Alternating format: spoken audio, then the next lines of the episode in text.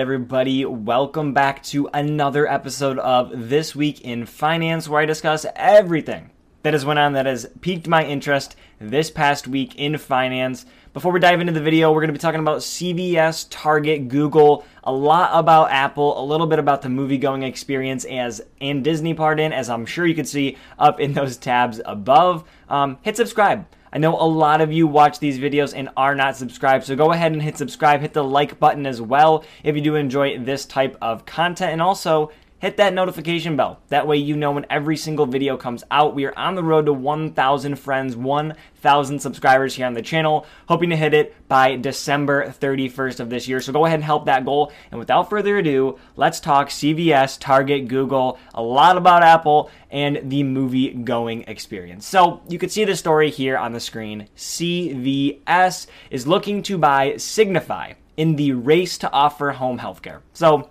I'm sure all of us have seen the telehealth, teledoc, telemedicine push and wave. It was obviously propelled massively by COVID 19. Soon as that hits, we have all different types of telehealth medicine, Teladoc price just skyrocketed, stock price that is. Um, and CVS is now looking to get into that game. Amazon has kind of exited the game with their Amazon Care, but then they're purchasing One Medical and, and buying other different, um, you know, medical style businesses. I think you had, I think they mentioned in here uh, Walgreens actually is purchasing. Yep, Walgreens acquired a majority share of CareCentrix, and then UNH or United Health purchased LHC Group. So there is a lot going on here in this space, but CVS is the next player to get into it. I think for CVS, if they can continue to become just this dominating health option for people. I mean, a pharmacy. They have the minute clinics, which I personally have used and are flawless. Well, nothing is flawless, but um, as good of an experience as a real doctor's office. You can buy drinks, snacks, and other things while you're in there, pick up your prescription, and now you can, or at least I'm assuming, sometime in the future, get a telehealth medicine call through CVS. Using data, using analytics, making sure you can pay for it. There's all these aspects that Signify kind of focuses on that CVS will now acquire. And so this is going to be a really, really good thing for CVS. And again, it continues to drive the telehealth or the telemedicine, teledoc future. And I don't say teledoc meaning Teladoc stock, but teledoctors as a whole. Um, zooming your doctor for something as simple as a cold or flu like symptoms that you just know you need a prescription for a cold or flu or whatever it is. It's going to be very, very useful moving forward. And this just furthers that point. Next, Target CEO Brian Cornell will be staying with the company three more years. This will actually push him past the limit or the mandatory retirement age of 65 with the company. Now, the board removed that limitation. He is on the board, um, but the board removed that limitation to help with stability in the future. Other companies have done this in the past. I believe Boeing was one of them, 3M, Merck.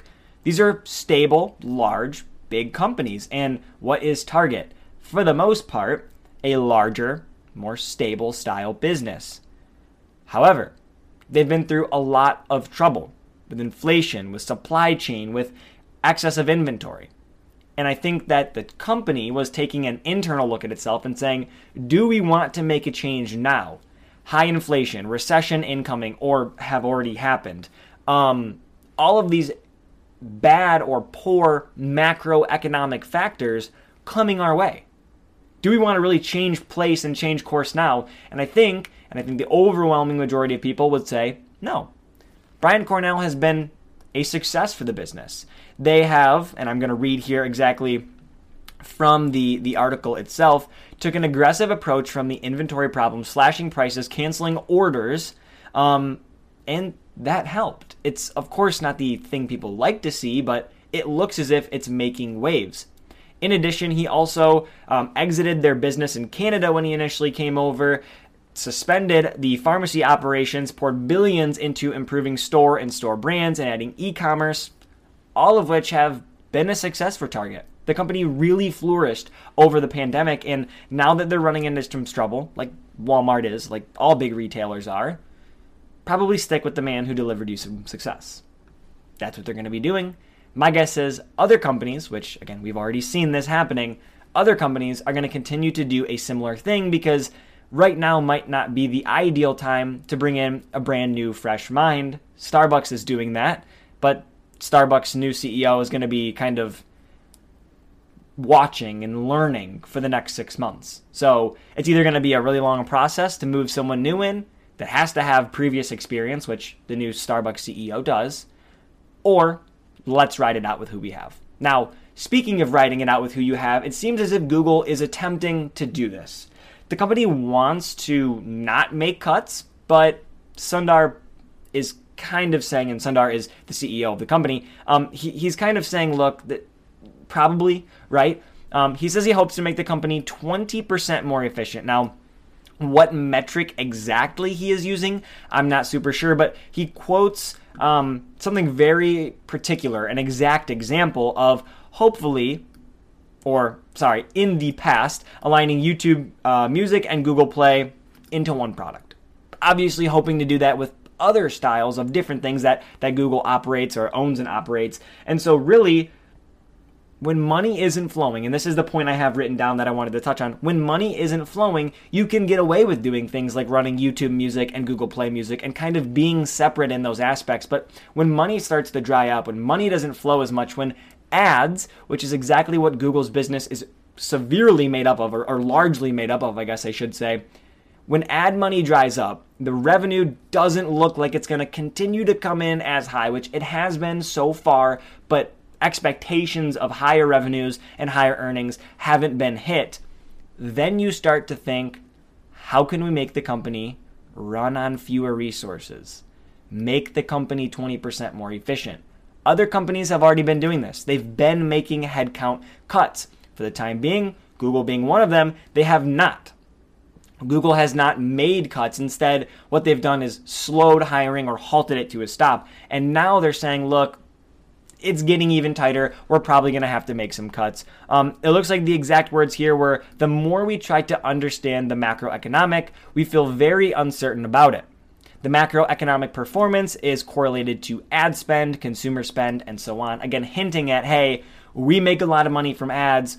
People aren't running as much or spending as much to run their ads.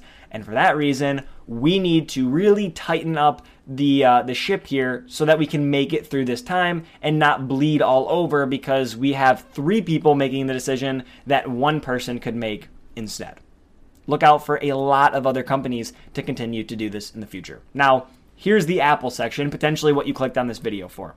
Just the other day, Apple announced some new products um, at their event. They did it on they do it online on YouTube, and they also do it in person um, in California.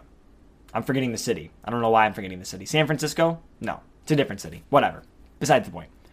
iPhone 14, iPhone 14 Plus, iPhone 14 Pro, I, iPhone 14 Pro Max. Say that five times fast.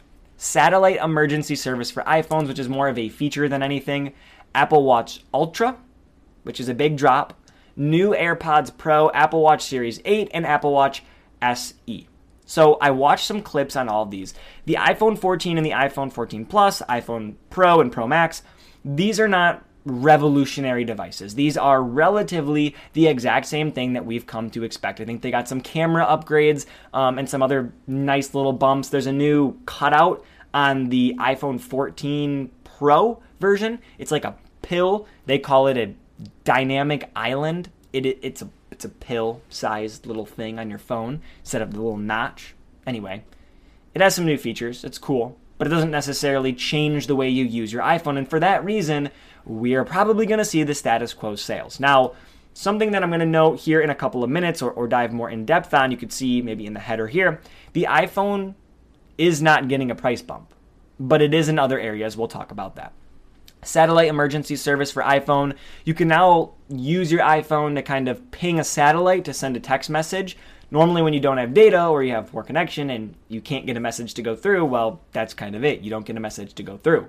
Well, from now, for the next two years, for free, in US and Canada, you will be able to use your iPhone to send a text. You'll actually point it at a satellite, it will ping the satellite and send your message for you pretty cool feature. I'm not sure free for two years what exactly that means. If maybe they're gonna charge for this, if maybe someone else is to make Apple charge for this, or what the catch is here. I'm sure some information will be released on that um, as things move forward. Now, Apple Watch Ultra. I'm also to loop in the Watch 8 and the SE. The SE is the more affordable version for consumers looking to dive into their first smartwatch. A great product to have with the macroeconomic outlook things are going to tighten up, money is going to dry up. It's probably a good idea to have nicely priced items for people still looking to scratch that itch. I like that. Series 8. Same watch we've come to expect. There's a couple new features, a crash detection, which is going to be introduced in older uh, watches anyway. There's a battery saver mode, I believe, um, and some other cycle cycle tracking features for for women. Again, not revolutionary new reasons to buy a watch. So we might see more people just kind of flock to the SE or get an older version. Now, the Apple Watch Ultra could potentially tap Apple into a much larger market. This is a product designed specifically for adventures, for adventurous people, for divers, scuba divers, marathon, triathlon type of people. Okay? It is the Ultra Apple Watch and it has features and specs and tech built in to be ultra for these types of individuals. I can't quite remember the price. Let's see if this takes me to the price. Nope, it's just been taking me back to the homepage. I guess I could have been showing you guys these things the, the dynamic pill, the new colors, the new cameras, some of the new features. Um, but this new Apple Watch is going to be tapping into, like I said, a new market. And for that reason, here it is starting at $799, Apple could drive a whole new source of revenue. And I don't say whole new source, like product sales and, and, Apple Watch sales specifically are normal to the company. They've been doing this for a long time. But tapping into a new market, competing with someone like Garmin or some other type of high end, athlete driven, fitness driven watch this could be big for them and could potentially get a lot of people who already own Apple Watches to just purchase another one, even though they weren't going to, because they want some of these particular features. Now, the last thing I will talk about the new AirPods, they cost 250 bucks. They have some new features you can see here new touch control to adjust the volume on the side, longer battery life, extra speaker. I don't think this is anything that any normal individual is going to need to go purchase new AirPods for.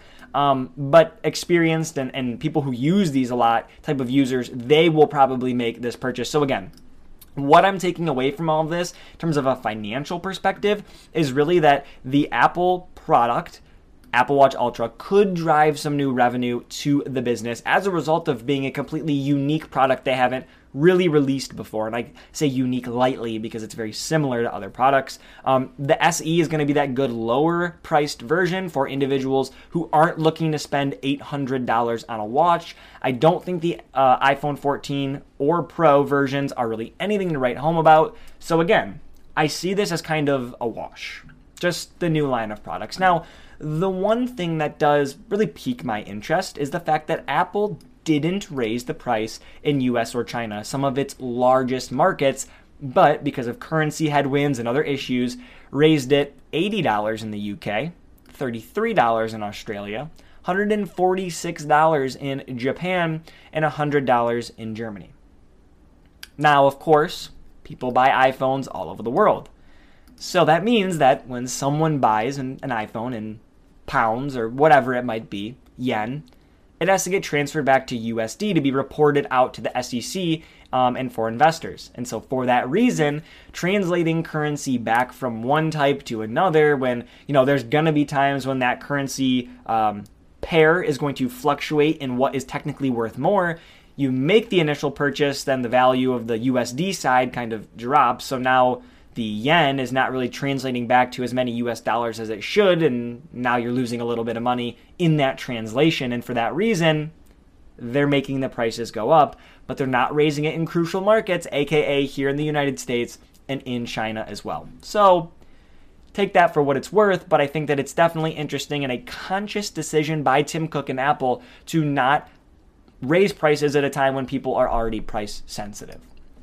The last thing I will leave the video linked up in the top right hand corner where it always is about RCS and Android, Google, or whoever really making a push for Apple to get away from iMessage and start accepting the world accepted type of text messaging. And Tim Cook replied with, Get your mom an iPhone. She's using Android, get your mom an iPhone. Get your dad, get your grandma an iPhone. He says it is a low priority for Apple. The reason why? He does not hear their users asking to put a lot of energy into that point. And I told everybody this from the start. I agreed with this point. It doesn't make sense for Apple, whose main purpose is to make profits, to change a product that everybody likes. And when that product is sticky, and when people that are using your product love your product and don't want to leave your product, they want something that makes that product unique. And you know what that is? Having a better texting experience, even if it means green bubbles, even if it means this is a older version of texting.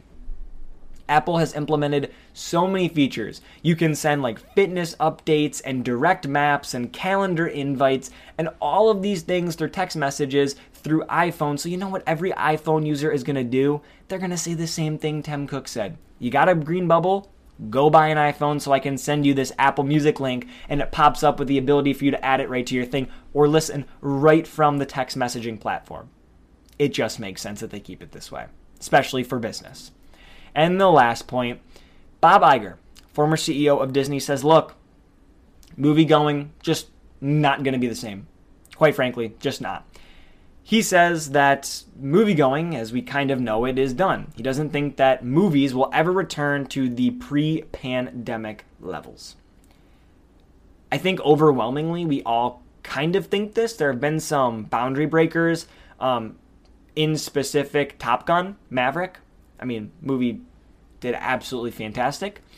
And in specific, it seems as if some Disney movies have actually underperformed. And as a shareholder, I don't like that, but that seems to be the case. A lot of Disney movies underperforming, some other businesses, movies, Paramount, um, being successful. So this might help Disney if they think that their fans are not quite looking to go to the theater. Maybe you can develop some better shows, better fit for in home viewing versus a movie theater. I mean, if you're really trying to be show stopping and make people show up to the theater, the trailers need to be spectacular. The movie doesn't be because I don't know many people that have left in the middle of a movie. But if you're making content for people at home, just pause it and get up, change the show and turn it off. You develop shows and movies, at least in my mind, much differently for the time. And I'm pointing this direction. there's a television over there. Um, you design things very differently when someone has the ability to just shut it off and walk away because they don't like it. And so, for that reason, this could be a good thing to recognize early for Disney. They've come out with Mandalorian, which has been really, really successful for them. And he also cited Game of Thrones um, from HBO, something that, again, everybody kind of watched and sat and watched at home. So we'll see what the future of movies actually entails. Bob Iger seems to think it's not going to be that successful. But that is all I have for you today. If you enjoyed this video, go ahead and hit the thumbs up button. I really do appreciate your support. Hit subscribe if you are not subscribed already, and make sure to hit the bells. That way you're notified every single time a new video comes out. Let me know your thoughts down below in the comment section, and have a great day.